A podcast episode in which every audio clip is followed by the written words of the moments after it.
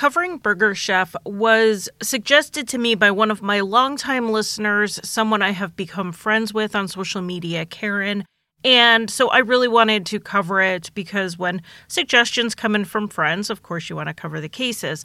I brought it to my patrons. It was one of a long list, and they were all in for me covering this case.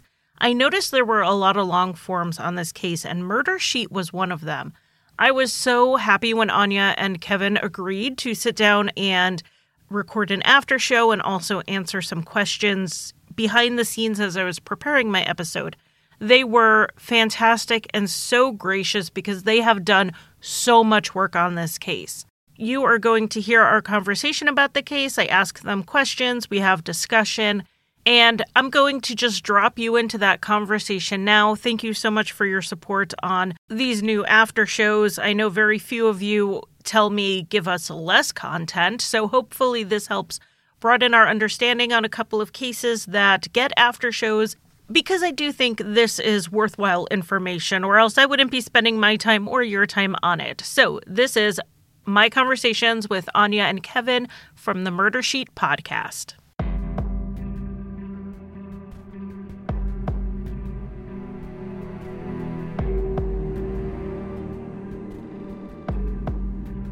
One of the things that I talked about my Q&A from the end of last year was someone asked me what's my professional or what background do I have that has me in the true crime space doing a podcast and I had to answer honestly that I have absolutely no business being here doing what I do, no professional background and one of the things I like about your podcast is you're the complete opposite of me. You both have backgrounds that help inform your podcast and your perspective and your ethics. So, would you guys like to each tell me your background? My name is Kevin Greenlee. I'm an attorney, and I got interested in this case in particular because uh, it happened when I was a child. It was a huge, major media event.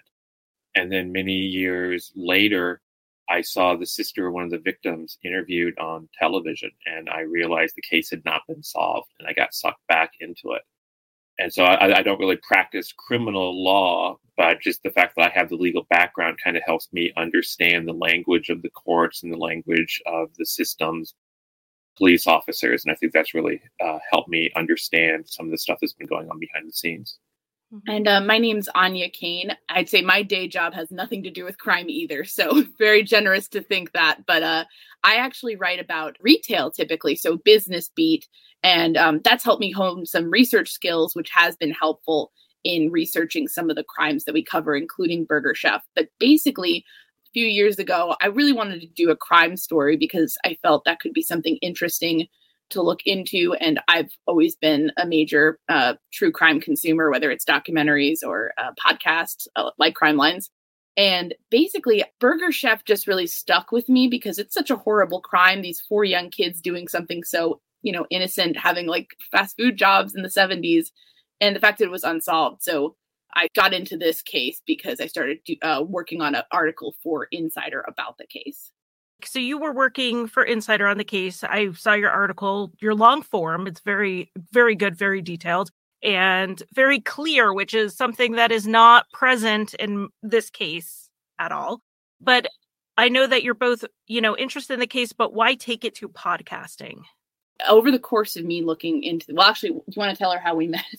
Uh, we actually met because uh, Áine got interested in the case and one of the first things a person does when they get interested in a case these days is they go on newspapers.com. You look up old newspaper articles about the case. I do. yeah, everybody does it, and, and, you and then you clip them. And I had at this point been meeting regularly with one of the original detectives on the case. I introduced him to newspapers.com, and he told me uh, you should always pay attention to who else is clipping newspaper articles about the case because maybe they have an innocent, innocent reason maybe they have some special reason why they're suddenly interested in the case. And so I happened to notice that some reporter from New York was clipping articles about the case. And so I sent her a message saying, Hey, if you're interested in covering this case, uh, reach out. So I did. And I think afterwards he was like, "That's a really creepy email to send somebody. Like, what's going on?" But I was just like, "Nice, he got my email. Good job." Like, because I'm I love research too, and so we sort of connected. He gave me some contacts. I did the article. Afterwards, we sort of kept in contact and realized, oh, I think we're actually not just friends; we're in love, and now we're married. So very odd meet cute situation there. But um, I think what we were doing, you know, I wrote my article, and Kevin's been doing research on the Burger Chef case for years, and and represents the uh, the sister of one of the victims pro bono. And I think at that point, we were kind of like, well, what's next? What could we do to really continue to publicize the case? It's gotten some publicity, some national attention. Uh, I wouldn't say it's like a top tier in terms of publicity, uh, true crime case, but we were like, how can we keep this going? And also kind of inform the public about some of the research that we have done and some of the things we have found over the course of reporting this out. Because one interesting thing about this case is it's gotten a fair amount of coverage over the years, but a lot of the information that's been put out there, to be blunt, just isn't accurate. You know, particular de- detectives or investigators who have their own pet theories will kind of slant things their way. And so we wanted to get the actual unbiased facts out there so people could know the real story and we we don't we don't have any technical i mean people com, you know they definitely have noted that like you know maybe our editing's not the best or our sound's not always the best. We've tried to get better over time but we kind of were just like it'd be great to just put this out in in sort of an as unbiased as possible a form and uh, just let people kind of run with that. Sort of clear up some misconceptions is one thing that we're especially interested with because there's so many as you found i'm sure about this case I actually find your editing totally fine. And I you. and I am someone who hears that kind of stuff and I have not had an issue with your audio at all. So I'm not going to say people are picky, but I'm going to say people are probably being a little picky because I didn't notice anything. So uh, structurally, I really like how you structured it and I think my listeners will too because you give the basics of the story which they will have heard on my show too. You give the big theories all get their own episode and they have firsthand interviews. One of the most compelling interviews I heard, and I've told my listeners, go listen to that one, is the the gun guy. He threw his gun out a window. To just hear firsthand what that what getting wrapped up in something like this does to a person and their life. So absolutely that, but I like how you took each theory and then you do have an episode where you're like, okay, here are all the the smaller theories that don't have quite as much and I felt that was a very clear way to tell the story. Is there was that very deliberate on your part? How did you decide how to tell the story? I think we were sort of without sounding too pedantic, uh, we were trying to go through it like almost like a class. Like, you know, first, you know, the first year we did it, it was like, let's cover all the basics and give air to all of the reasonable theories and sort of talk about them in depth and sort of just share what we know about them and where the gaps are, where the flaws are, and where the, you know, maybe uh, selling points are for some of these different things. And our kind of thinking with going into it in 2021 was, you know, if that was Burger Chef 101, what's Burger Chef, you know, 201, and, and sort of like getting mm-hmm. a little more in depth, drilling down on some of these theories. We were fortunate to get some interviews and some uh, court documents that really sort of shed more light on some of these aspects. And so bringing that to people's attention and sort of now that we've all gone over the basics and we all have a framework that we're working from, uh, how can we get, how can we understand this even better essentially? It really has been interesting to talk to the people directly involved, like the gun guy, and to get their perspective. I think nothing compares to hearing firsthand from the people who were there to hear how the case impacted them over the years. You mentioned earlier about how certain detectives they have their theory so when they're giving an interview that's what they're you know putting out there i have a incident my listeners have already heard about where i filed a foia request on an unsolved case and you know all about filing foia requests on unsolved cases and what they send and what they don't send is always interesting and they sent me a whole lot of stuff about one suspect and then nothing else. So, no other, I don't know who else they interviewed, but man, I know every detail of what this guy said and how hard he breathed during it. Like it is detailed, and then nothing on anyone else. And I thought that was an interesting choice. That was an interesting choice because then what do I have to report on? All I have is this guy. So I think that is something that really opened my eyes to how the police do control the information we have in the media. And in this case in particular, it sounds like they were incredibly tight lipped. You know, not uh, I don't have a newspapers.com love story, but I do love the resource. And I went on there doing my thing, going day by day from when it happened. And very early on, a Speedway patrolman told the media that they were not being told anything and they could not do their jobs as patrolmen when they don't know what they're looking for. I was like, okay, that's interesting. So then I watched all the articles, and the bulk of them were rehashing what was already published with one paragraph of new information that was released. Have you found that to continue all these years later that they're slow to release information? Yeah, uh, in, a, in a word, yeah, definitely. There'll be occasional press conferences where they'll release a, a tidbit or whatnot.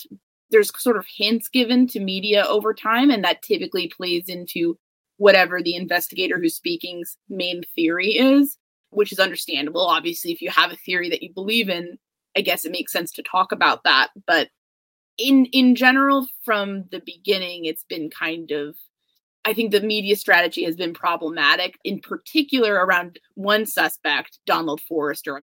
His his name and face got splashed around the media in connection with this case, and it, actually we found that to this day, even though he confessed twice and recanted twice, people often assume that he did it and that police know that and they just couldn't prove it.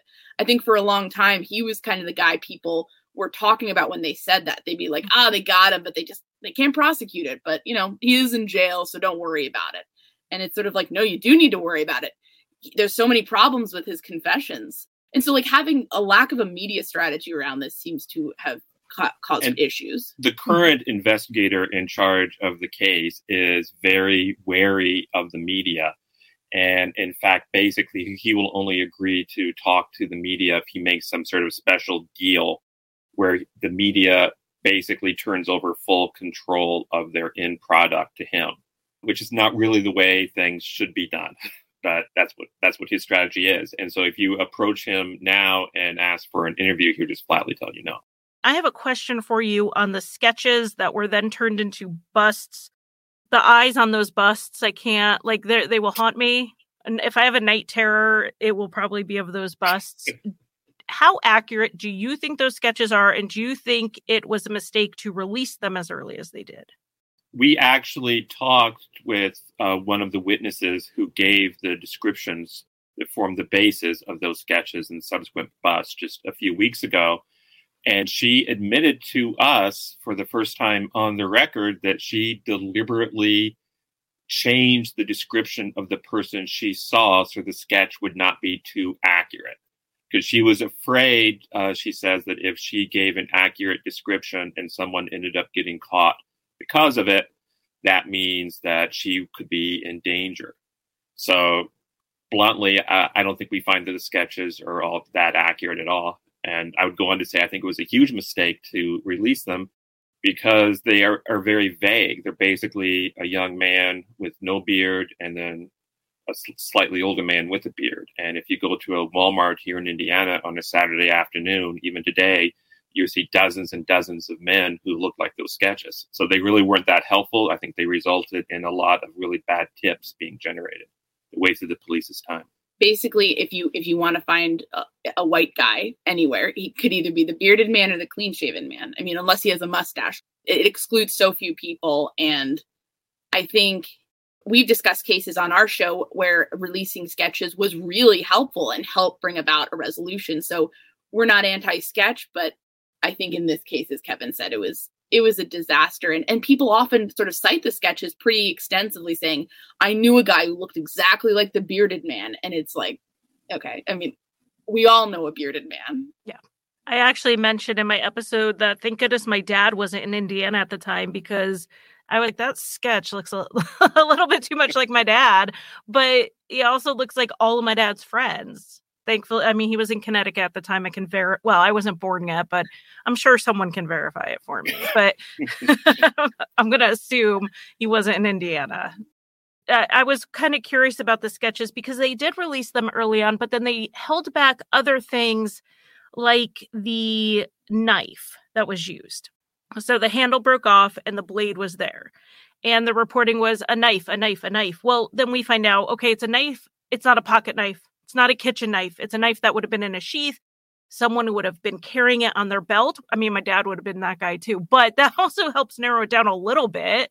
You know, that there was someone who carried this type of knife around, this type of knife around in the suburbs. You know, I think that may have been a little bit more helpful than a bearded man and a non bearded man. Honestly, some of the decisions like that really kind of uh, are a bit perplexing. Although I'll add that one issue with this, and I think this is something that you sometimes see in other cases, is the Indiana State Police were and still are the lead agency on the case but there was it was very much a too many cooks situation from the beginning where different agencies were making different decisions and also different decisions on what to investigate and what to highlight.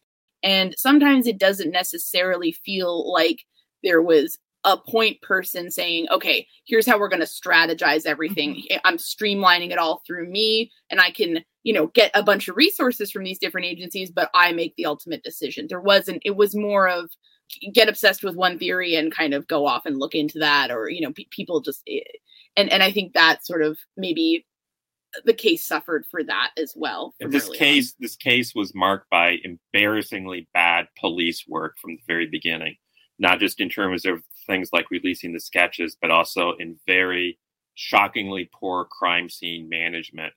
The, the restaurant from which the, the, uh, the victims were abducted was allowed to be clean and the trash that was taken was you know disposed of.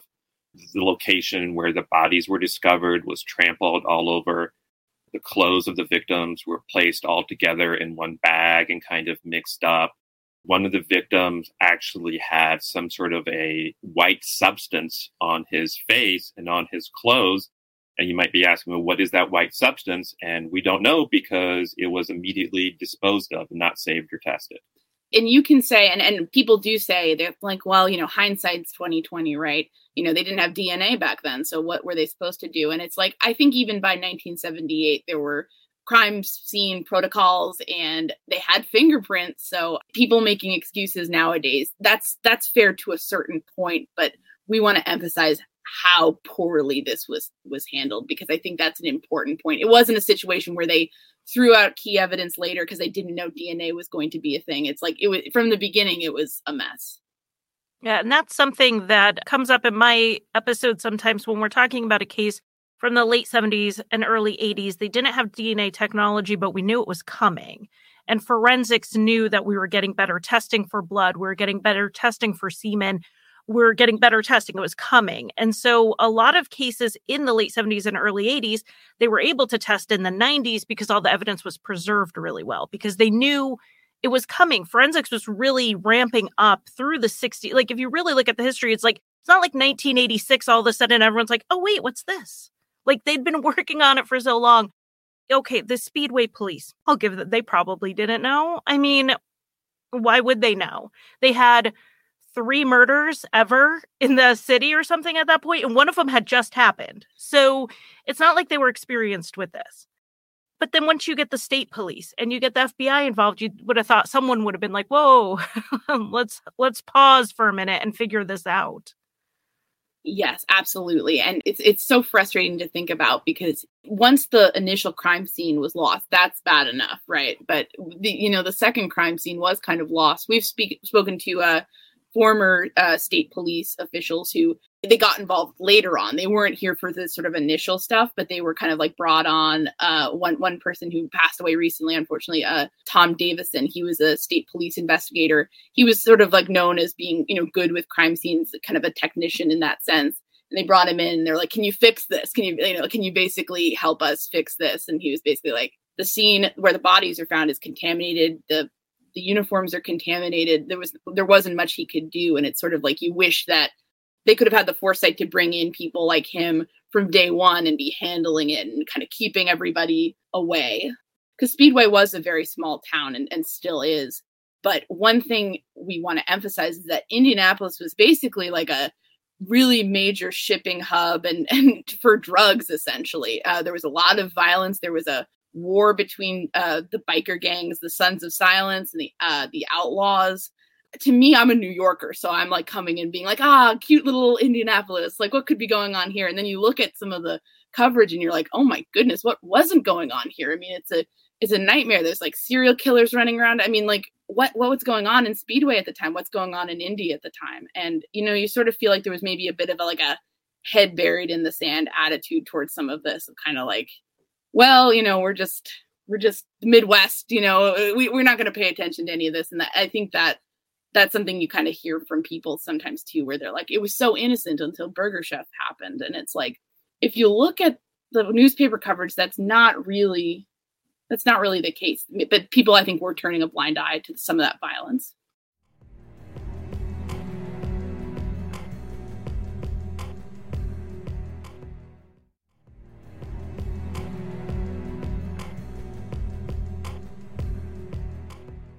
That was something that came up a lot in my research is how many of the theories go back to drugs. And and like proving connections to drugs where two of the brothers of victims had drug arrests and even a robbery arrest. But you know the speedway bomber he was into drugs. It seemed like there was a lot of stories about drugs being run out of the burger chef so i think you're right that there was kind of this underbelly that was being ignored but was in full operation at the time. Oh yeah. Oh yeah. Definitely. That's what we really want to tap into with the show hopefully. I mean you know as we continue to research but you know drugs like anything that's a business. That's an ecosystem that you know operates on who are the big players who are the medium players who are the you know kids who are just selling pot. And we'd love to know a little bit more about who was uh you know who was violent who was present in speedway who might have been using teenagers but then again it's one of those cases it's so odd because drugs often get brought up a lot, but in talking to the people who knew the four victims, we really haven't found anything conclusive tying any of them to drugs. You know, oftentimes in the newspaper coverage, it's mentioned that manager, assistant manager Jayne Friedt or Mark Flemmonds, the youngest victim, could have been tied to drugs, but people who knew them didn't see that. And that, of course, people can hide stuff and you know also people kind of there's a judgment of like oh if they were involved in drugs then you know it's their fault. So like there's a victim victim blaming situation going on there too. But it is it is odd that like we can't really find anything regarding that. And there's there's so much that's just you feel like it's just below the surface almost. And it was certainly a lot of drug related violence in the Speedway area at the time. There was one particular uh, family that was running drugs through Speedway, and they've been linked to a number of murders of people who had information about them or were threatening to go to the police. They one person was burned alive, another person uh, accidentally fell off a highway overpass, another person was shot to death and left in a field, which is somewhat similar to what happened to the Burger Chef victims. So things like that stick in your mind and raise some uh, intriguing possibilities about what really happened in this case. So drugs was one angle that was looked at. Another one that was in the papers early on was they were other cases that were similar. So people from Oklahoma um, they said they were going to meet with these Oklahoma detectives and then they found no links. Uh, do you think it's likely this was linked to something else or this was a, a one off in this situation? Actually, that's sort of what prompted us to do our podcast and, and sort of keep going with it. We covered a Burger Chef long form, and then now we do, uh, you know, we kind of switch back and forth between that and then weekly coverage of different fast food and restaurant homicides. Basically, we were like, let's make a crazy long spreadsheet and uh, try to see if we can find any cases with similarities to Burger Chef, meaning victims are abducted and killed in a variety of different ways, you know, uh, about 20 miles from the initial crime scene. And what we found is that it's exceptionally rare. That's not an MO that you see at all, really, aside from a few cases. Most cases, uh, it, it begins and ends in the restaurant, oftentimes in the restaurant cooler. That's what you hear a lot, unfortunately. And that makes more sense because when you are attacking people at opening or close and then you herd them all into the restaurant cooler, you're kind of insulated from witnesses and and people who can help and it sort of makes sense that robbery homicides would typically play out this way but why you would kidnap four kids from a restaurant drive them 20 miles to the south and murder them by gunshot by stabbing and by some sort of blunt force in the woods just sort of defies any logic. So if this was linked to other homicides, whoever did this did not commit any other homicides in this way again. Or they had a reason to do it a different way this time and switched up their MO for reasons uh, otherwise. We, with the Oklahoma cases, uh, we have looked into that. That's the, the Stafford clan uh, family of serial killers that went around um, and, and are linked to a number of fast food homicides and, and other homicides and what what what they did in the sirloin stockade and the McDonald's that they're also linked to and down in Alabama, they would go in and rob the place and kill their victims, the employees in the restaurants. It, it's sort of like it's a tantalizing thing because the the wife in that case, uh, Verna Stafford, she basically indicated to police that she knew that her husband was in the Speedway area in November of 1978 we haven't been able to confirm that but Indiana police were definitely interested. It's it's hard to get details about like how exactly those meetings went or what made them sort of drop that lead because it, it's kind of like wow could it could it be linked but it's sort of one of those ones when you bring up to retired investigators they're kind of like oh, yeah we looked into it and I forget what happened but it, it turned out to not be credible and you're like but how did you rule it out? Mm-hmm. You want to you want to get all the details but yeah. And then and then with other unknown serial killers that could have been behind it it's certainly possible. I, Ke- kevin and i often say this very likely could have been done by somebody who we've never heard of but it doesn't really fit a lot of patterns. One exception there was a nightclub in florida called Boccaccio's, and they were robbed in 1975 perpetrators kidnapped four employees early in the morning before it opened and drove them out about 15 miles into the Everglades and shot them all with a 38 caliber gun, which sounds kind of creepily similar to Burger Chef. And we were kind of for like for a minute we were both looking at each other like, uh, mm, what? And we, you know, it's it's just hard to get a lot more information about it. I've covered two other crimes similar to this where it was a retail location, looks like a robbery gone wrong. And one was the Brown's Chicken Massacre outside of Chicago. And the other actually was also outside of Chicago is um the Lane Bryant. In both of those, everyone who was in there was killed there. And there was not a a moving. And so in most crimes, when you see either bodies or people being moved, there's generally two reasons for it. One is the perpetrator needs distance between the location and the body. So that would be like Chris Watts taking his family away from the house. Like he can't have them found dead in his backyard, you know. So that is one. The other is to conceal a homicide even happened, make them poof disappear. But it doesn't sound like there was much concealment of these bodies. It's not like they were deep in the woods. Someone was walking by on their property. Yeah. So it seems like both of the the main reasons you would transport people and or their bodies don't apply here. They really don't and and so some speculations have popped up around this. Um and one has to do with the gentleman we spoke to who was driving erratically outside the restaurant at the time and tossed his gun in the yard. And some people have speculated that Perhaps it's not clear if there would be a line of sight there, but perhaps the robber saw police lights and freaked out essentially. And it was just a spur of the moment thing, just horrible luck, and just kind of a panicked, maybe people on drugs, maybe people who are drunk, making poor decisions that then escalate into, you know, almost an onion field esque situation where it's like, now we've committed kidnapping. We're going to be going away for a very long time. We need to eliminate the witnesses.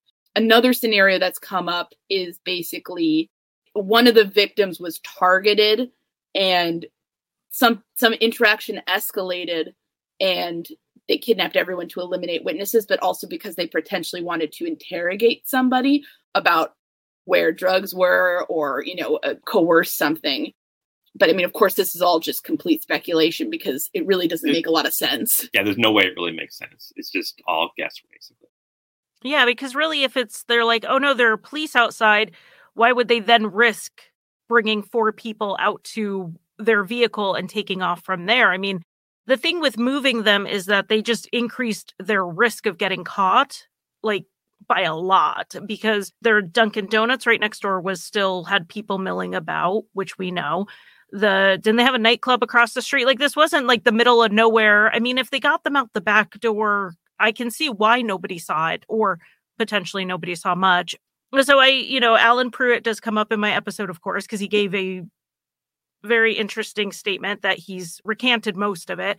But I mean, he was young, he was drunk. It's been 40 years. Something I bring up in my episode is he was in jail at the time, so he didn't exactly have a chummy relationship with police. And we don't take that into account often enough when witnesses who do not have a good relationship with police or a good perception of them, how they interact. And the idea of telling them whatever they want to hear to make them stop pressuring you comes up a lot, not just with people who are involved, but also with witnesses who would be in Alan Pruitt's position. Yes. Yeah, he definitely did not like police, you know, and we know that just from talking with him. He's changed his story a number of times and I think as you said it's been a number of years and also he was he was very drunk at that point and the story he tells is so wild and sort of hard to believe, especially the latter half where he is uh, in the woods being basically chased by the murderers. But the thing that kind of keeps him, I think, for us, a, an important figure in the case is just that he was definitely there at the time. So he definitely was there and he definitely was looking in the direction of the burger chef at the right time. And so he was in a position to see exactly what happened and who did it. But whether or not that's the version he gave to police early on or the version now where he just doesn't really remember, it's it's very it's very frustrating. It's sort of, I mean, and this is sort of why the case sort of continues to really kind of grab onto people, I think, is because every time you're kind of like, all right, a witness, great. You know, then it just, you know, it goes down its own rabbit hole and it, it gets increasingly insane as you look into it, unfortunately. Instead of getting more clarity, it just gets murkier. And he's such an enigma in this, but he's kind of had a hard life in some respects. So stuff like that can kind of also affect your memory. We found a lot of people in this case do not have very good memories. And I don't I think at first maybe you kind of we might be like, well, that's suspicious, but I think over time we've come to realize, you know, it, it was a very long time ago, and things like alcohol and and drugs just, and trauma, you know, trauma, exactly, trauma really do erode your memory and that's that's understandable and we can't necessarily chalk that up to like oh it's a conspiracy everyone's pretending you know? The whole town is in on it or something. It was interesting as i would read something it's like okay well this person's connected to this person who's connected to this person who walked by this person at the mall one day. It's it's so interconnected i was like wait a second and i'm i'm doing that whole i'm putting the pieces together and then i was like it's a small town. Calm down. It's the suburbs of Indianapolis in the 1970s, of course people are connected. That's just how how it works. Yes. Yeah, I'm from a small town in New York, so I'm like I could I could see this this happening there where it's like how do all these family members and it's like that's just it's a square mile. yeah. that's how that works. So I have settled myself if I have to pick my 51% theory that I am slightly leaning towards, it's definitely it's definitely the robbery gang theory. I'm not entirely sure it's the people who have been named. It may be some of the people have been named because there's there's a blend of names. And but I definitely think that the tie to drugs in my opinion is unlikely to be tied to the people that were there that night, the four employees, but more tied to that's why they were robbing. That's one of the big theories. That's actually where I was a few months ago in terms of like not this combination necessarily, but something to do with with a robbery because I felt like after doing the murder sheet and looking at all of these horrible cases that resulted in really horrific homicides that just came down to a couple hundred dollars. I sort of was like, we've gotten in the weeds, folks. We've, you know, we're we're trying to find a drug conspiracy. Why can't it just be your life doesn't mean as much as 500 bucks, mm-hmm. you know, to me. And we actually tracked down and spoke with someone who was a victim of another one of the robberies committed by this gang. And he spoke of how they threatened to kill them and were, you know, waving guns at people and how terrified they all were of all this. And it was really apparent these men were capable of it. If, if you put a gun in someone's face and angrily scream at them that you will kill them, if they don't uh, do exactly what you say, then you're capable of committing these crimes. And there was a whole thing of like, keep your heads down, don't look at us, don't look at us. And all it takes for that situation to go wrong is for someone to look at them. Or one of the early detectives who was spearheading that theory, Ken York, who's now passed away, unfortunately, he's really seemed to exaggerate a lot of his statements in the press about the robbery gang. We even found some affidavits we were lucky to find it an affidavit that was always characterized in the press as being like this slam dunk. He you know he said they were doing x and then it turns out we found the affidavit. He, he said they were doing y instead. You know it, it was totally different. So it's one of those things you kind of you're like okay we've got this. We've we're locking in on something finally. And then you you turn the page and then it's like just wind out of your sails and you're like oh okay sometimes you look at the people who have been named in connection to this, all of them. If you took all of 10 people that have been named in connection to this and look at all of them, they all look like uh, honestly a bunch of losers who could barely find their way into the store, let alone do this. But then when you look at the investigation, you realize that they didn't have to be criminal masterminds to get away with this because someone came in and cleaned up their crime scene within hours. A whole bunch of people trampled over their second crime scene. They just got really lucky.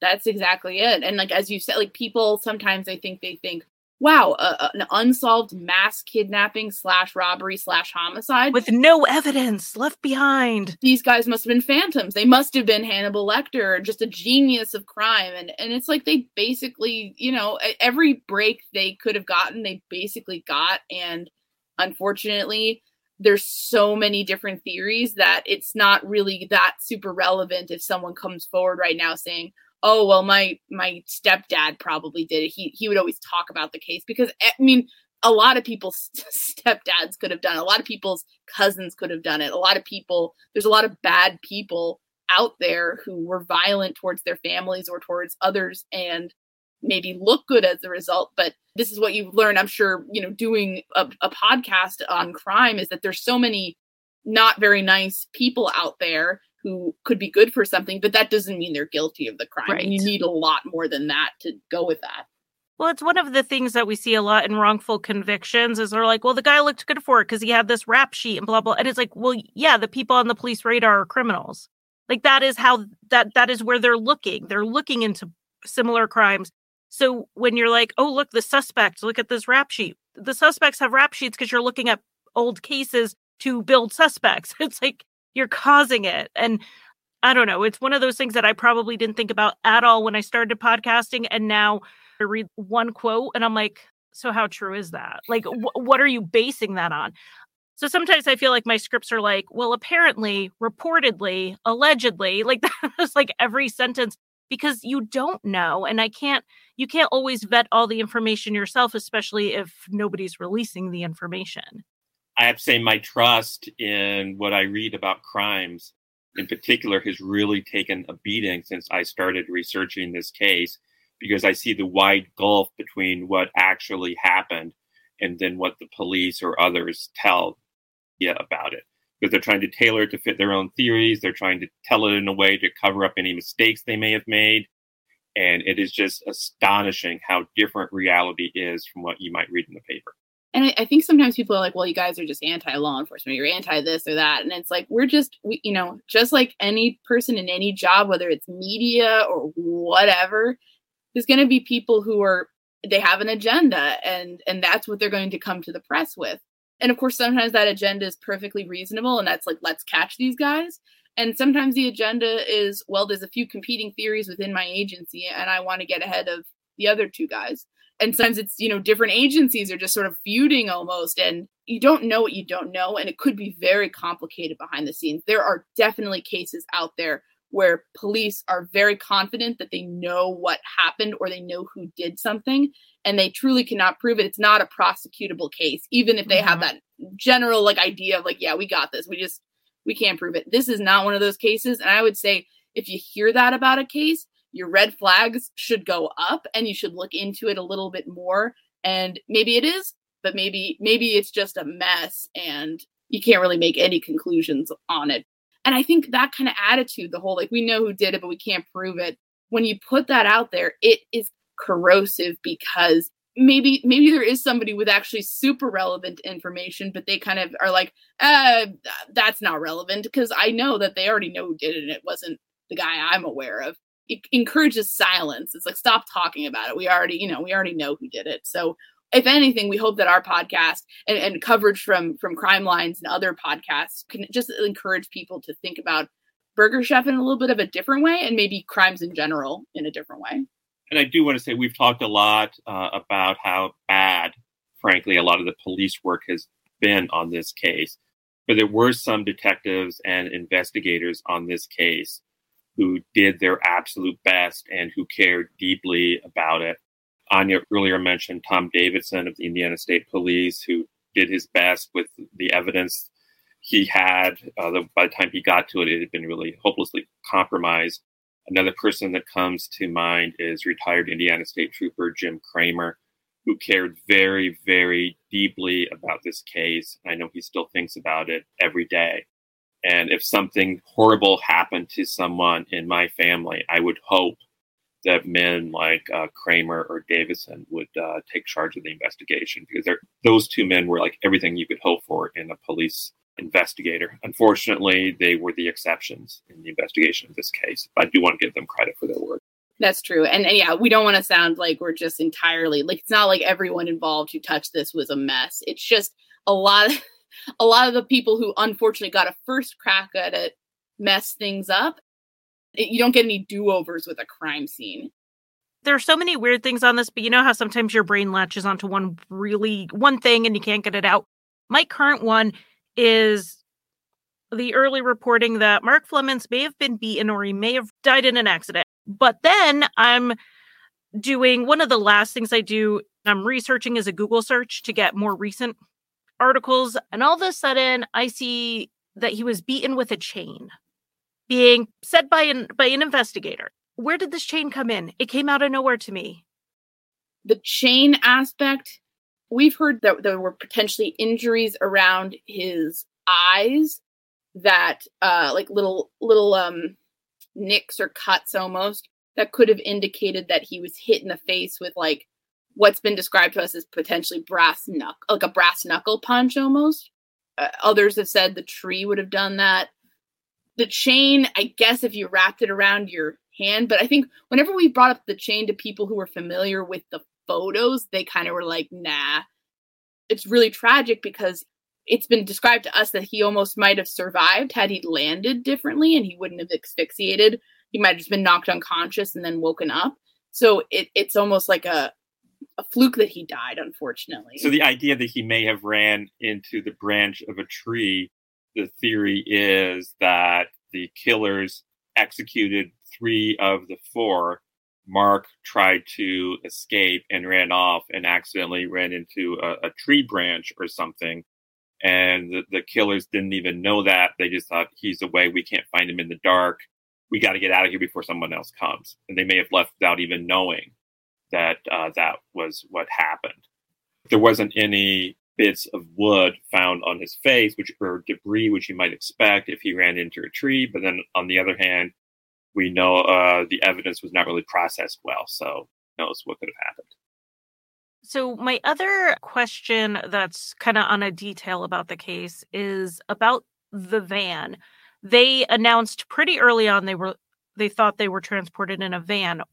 Do you know where that comes from? Because I know there were statements later about a van, but that was already in the newspaper, so people could have just read the Indianapolis Star and gotten that detail. Uh, there were some witnesses pretty early on who reported seeing a couple of vehicles moving at high speeds through different neighborhoods between the, the abduction site and the murder site. And they described one of those vehicles as being a van. And there was also reports of uh, a van being seen in the vicinity of the murder site not long after the murders. So those initial uh, witness descriptions were the source of that. And a van would make sense because you have four people and then you have two to three additional people. And what kind of vehicle are you going to fit all those people in? Um, and then how are you going to really control them all unless you take multiple vehicles, which brings us to Jayne's car, which I don't even know if I have the brain power to get into. like, did they they drive that away and dump it and then come back with their vehicle to pick everybody up, which how did they control everybody during this time? like I I get going on it and I could probably write like a movie plot based on all my thoughts on how this could have possibly happened, but none of them are based in any fact. Yeah, Jayne's car was found uh, just a couple of miles away from the restaurant. It was abandoned near a park, and the park was within eyesight of the Speedway police station. So that's very peculiar. That'd be uh, the last place I would want to drop off a car if I stole it or if I was committing a crime. And for what it's worth, Jayne had the key to the car in her uh, coat pocket when she, her body was discovered. We do know, by an interesting coincidence, Jayne's car had been serviced very recently, within a day or two of the murders. And at that time, the mileage was recorded.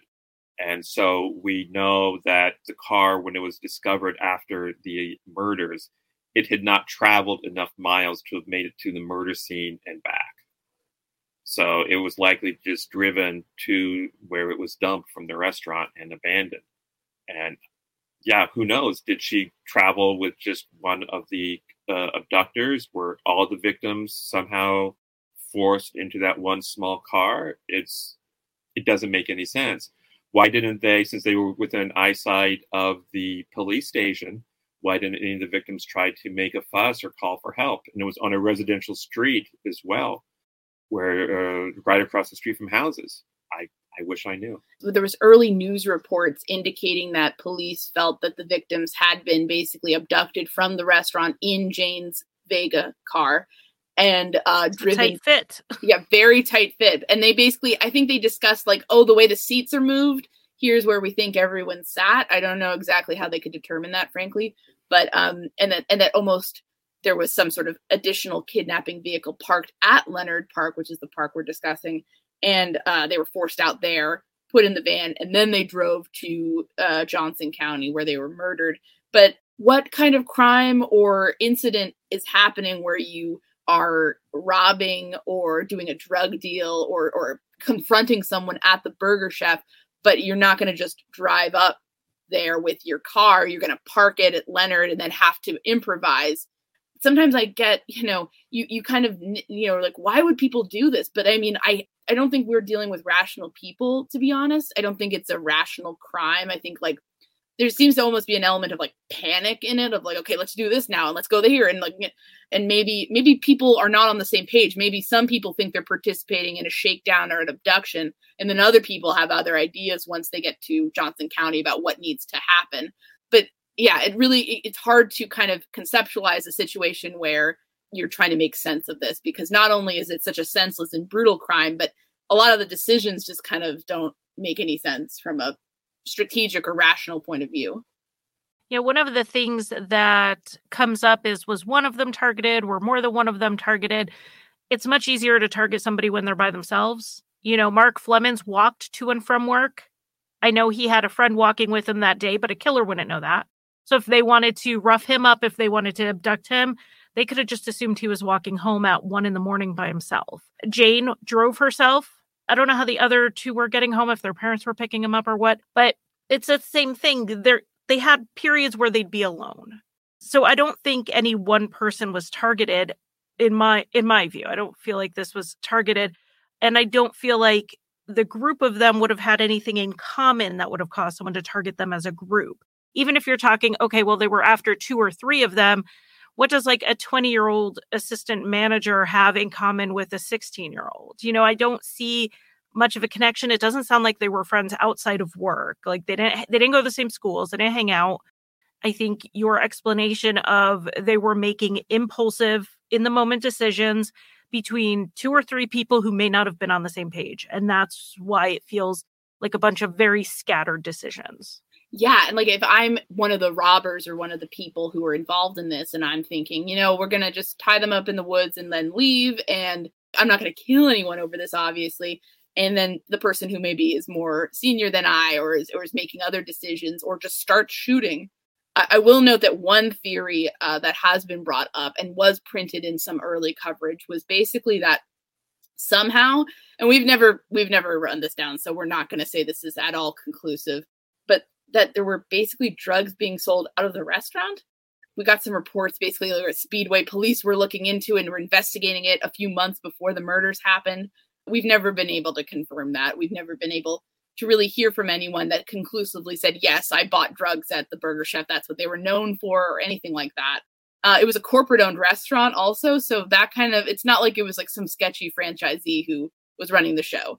But that would kind of make some sense just from the perspective of like, oh, the drugs have gone missing that we were supposed to pick up. Where are they? Nobody knows on staff because they're not involved with it. So that's why things escalate. So it makes some sense in that regard. But otherwise, again, this it's one of those things like you could say something that makes perfect sense, but there's no proof for it. So what you know, what does it matter? what is like the number one either misconception or thing that's just reported incorrectly that you think is out there? What's like the number one that you would want to clear up?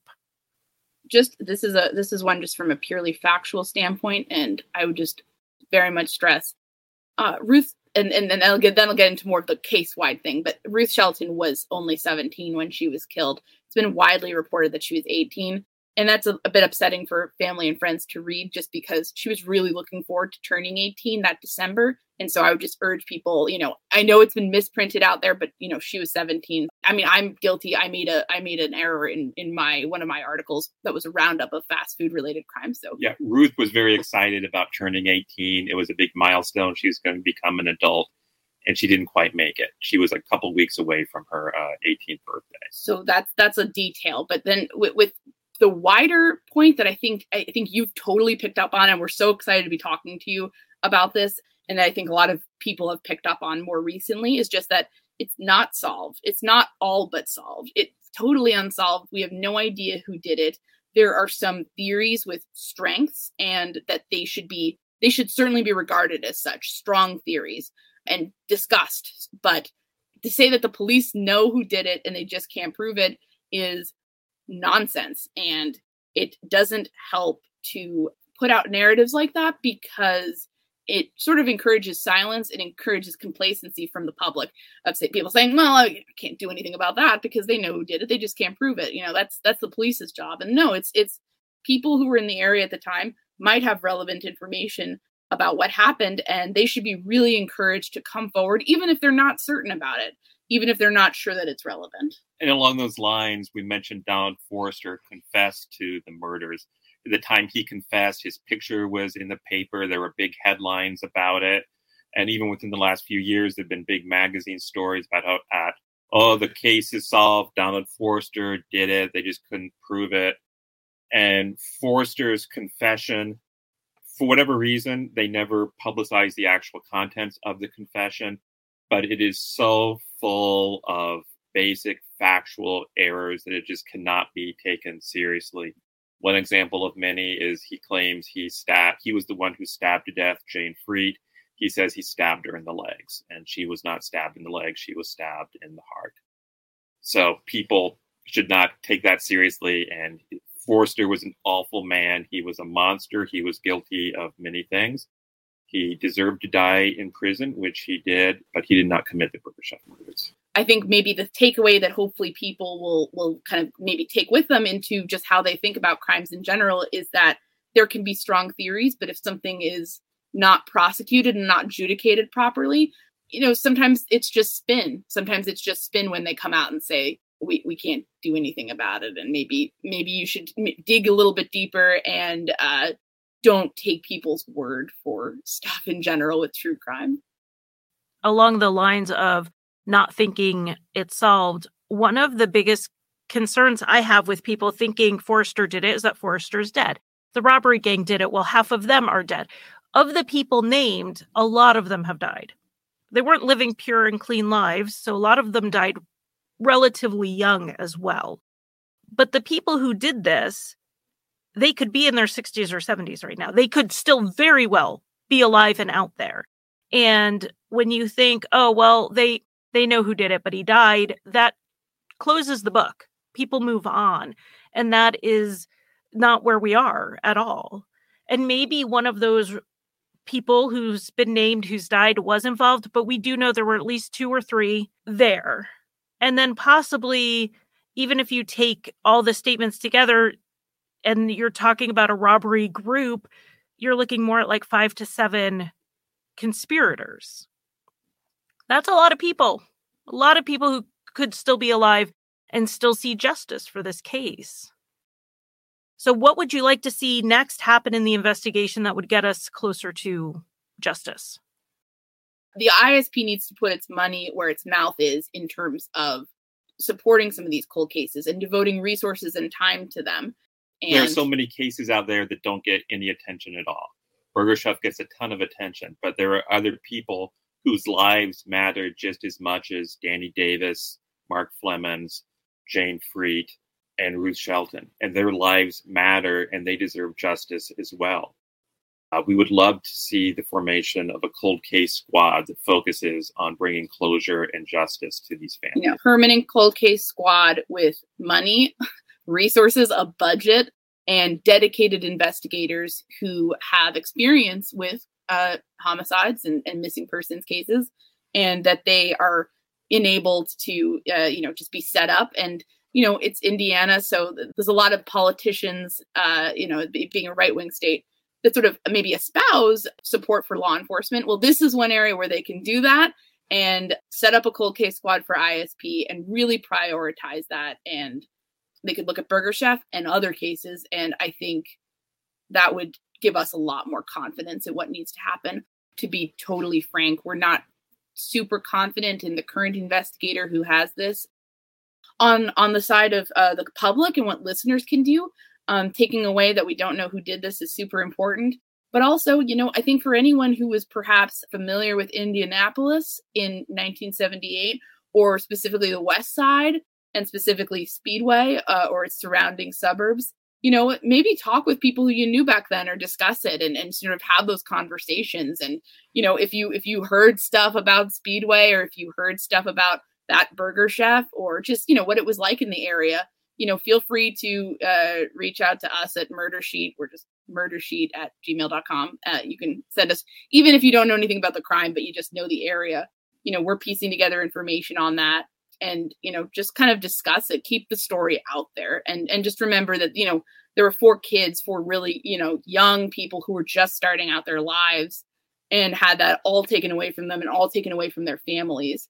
And, you know, it's just, it's a, you know keep them in your minds as we go forward because you know that's the reason why why we should care about this because these these kids deserved so much more uh, from from life and then certainly from the investigation that has followed tell me more about what are you doing right now with murder sheet and what's coming up next oh, what are we doing? Uh, we we basically every year we like every year we've been doing it for two years. So for two years for for our, our entire existence, we and this is what we sort of thinking of going forward. In November, we're going to try to cover Burger Chef and do a couple of episodes, whatever we have that's new and relevant, and then basically for the rest of the year, we're kind of odd. We don't really we don't really do a crime of the week necessarily uh, all the time, although that's often what we are doing, like a new case every week. Sometimes we'll do kind of get on a a, a small mini series essentially where we'll kind of put something together. So we sort of alternate, kind of mix it up. And we also also cover the Delphi case, which is another Indiana case that is incredibly tragic and something because we're we live here and we are interested in it. We just started covering it, even though it doesn't really, you know, it's not a restaurant case, obviously.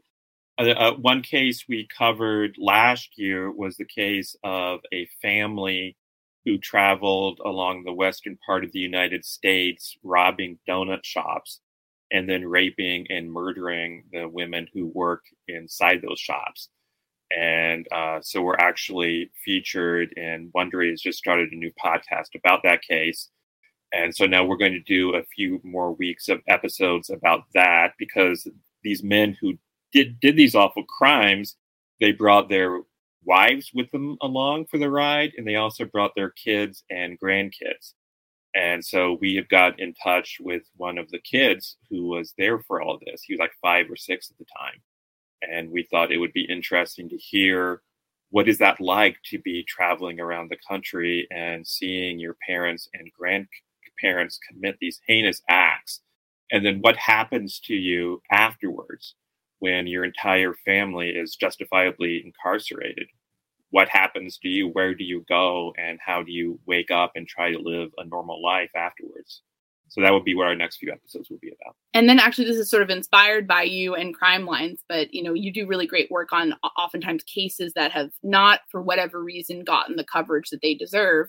And one thing that we sort of, you know, started in sort of a fever dream was basically looking through NamUs Charlie Project, some of those great sites that compile uh, information around some of these cases, and just trying to find cases that has something to do with restaurants. Oftentimes, people are last sighted at a restaurant, and, you know, there's not really other podcast episodes or even a lot of the news coverage of some of these. And we've been basically reaching out to those law enforcement agencies that have those cases and basically saying, like, come on the show, tell us about what you can about this case. Let's get it out there. And uh, we've gotten some responses so far that we're very, you know, heartened by and, and hopefully can move forward with some of those, do some interviews, and just sort of some of these cases. You read the details and it really just sounds like a heartbreaking situation, or you just want to know more and hopefully um, we're not we're not a giant podcast. So i i don't i don't kid ourselves thinking you know we're to bring these into the mainstream or something but hopefully it'll just be something to so i hate reading about uh, a case and there's you know no answers and also just no one's talking about it. I just think that that breaks my heart and hopefully we can do some good with that going forward. So those are those are some of the projects that we're really excited about going into or you know now that we're in 2022 right. how is it this year already? I don't even know but 2020 took forever and then 2021 was gone in a blink but you know here we are. So no it was so great to talk to you both. I'm glad you agreed. Sometimes it's a little nerve-wracking like cold contacting someone and being like hey you want to you want to collab on something that you spent years and years working on and i'm doing for a week? Like and you know but I, I appreciate all of your input and putting up with my Twitter DMs. as I DM us anytime. As no, I'm seriously. getting like super confused. And I think one DM I sent you, you know, was like, what about this? And then on the timeline, and then I get this huge response, and I'm like, oh man, I send you like, I'm like, look, I peeled back a layer, and you're like, here's five more. Just, it was um definitely I appreciate you being so willing to talk to me about stuff. I'm, I'm going to say this, Charlie. I'm not just, I'm not like, we're not just being nice. Like the questions you were sending it, we were both like basically like screaming at each other, like, she gets it. She's asking all the right questions. We didn't want to sound like psychopath. When you first reached out to us, we were like, should we send her a bunch of like bullet points? And then we're like, we just, you know, I, I listen to your show. I know how smart you are. I know how much you put into this show. And I'm like, she's gonna she's gonna figure it out. And then the questions you were asking were like oh my god this is perfect because it's such an overwhelming case. But mm-hmm. the questions you were asking i thought were really like informed and like kind of skeptical of the narrative. We don't feel territorial about burger chef at all. As far as we're mm-hmm. concerned like people should cite us. You know if you cite our information or whatever and you want to do a deep dive in the case we are happy to talk to people about it anytime because that's all we, we want. We know that's what Kevin's client, the sister of one of the victims, wants is just people to to know about it essentially and, and sort of talk about it in a reasonable and fact informed way. I will make sure that I leave all of your contact information, your Twitter handles, and all that in the show notes so that my listeners can find you. So thank you again for coming on. Thank, thank you, you, Charlie. Appreciate it.